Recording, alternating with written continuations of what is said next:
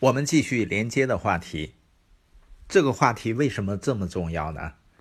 你有没有发现，有的时候我们和家里的人，就像有的伙伴说啊，以前和自己的孩子之间交流或者相处的时候，也很难做到真正的连接。为什么有的时候连最亲近的人交流的时候都很难打开心扉？我们看一下人和人之间连接的原则。是你要关注他人的心声，而多数情况下，我们关注的是不是我们想要讲什么呢？也就是说，这里的关键概念是：首先让对方知道你确实珍惜他。我们先看一对一的连接，如何和人们进行一对一连接呢？就是通过让对方感到被珍惜。那怎么才能做到呢？第一点就是和别人相处的时候要做一个好听众。你要了解他们珍惜什么。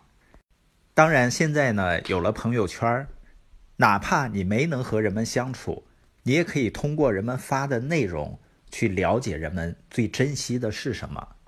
而当你就人们关心的内容去进行评论的时候，是不是更容易和人们产生共鸣呢？这里面还有一个技巧，不管是通过面对面还是朋友圈，当你了解人们珍惜什么以后。你要通过提问来了解他们为何珍惜这些东西。当他分享的东西跟你能够产生共鸣的时候，你就分享你和他们珍惜的相似的东西。那在这些共同价值观的基础上，就一定能够建立连接的。当人和人之间建立起连接了，这个交流的过程就会变得很美妙。尤其是你们产生了共同的目标和愿景的时候。这样呢，你们就能够给彼此增加价值了。另外，我们看一下怎么样在小组的情形下建立连接。如果你要让一个小组或者团队感到被珍惜，你就要邀请人们参与。首先呢，你要发现并确定每个人的优势，认可每个人的优势和潜在的贡献。所以，一个管理者或者领导者。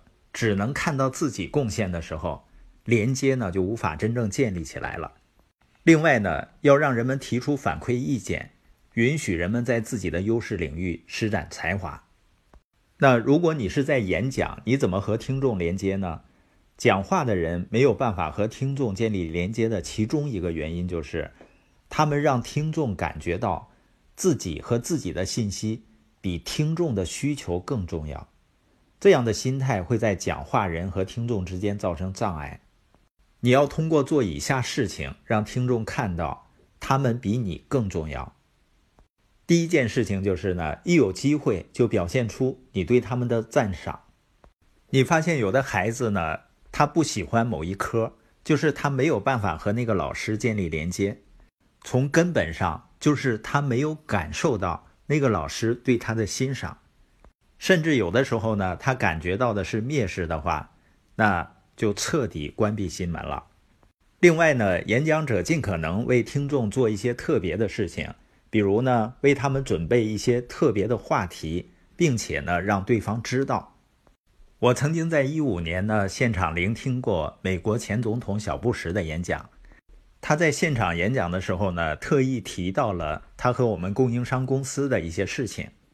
包括对这个生意的理解和看法，这样呢，让我们感觉到连接。另外一点呢，把每一个听众都看成十分，期待他们给你好的回应。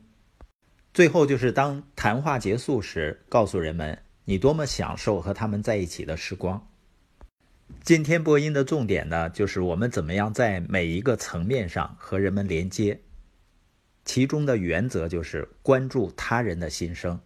关键概念，首先让对方知道你确实珍惜他。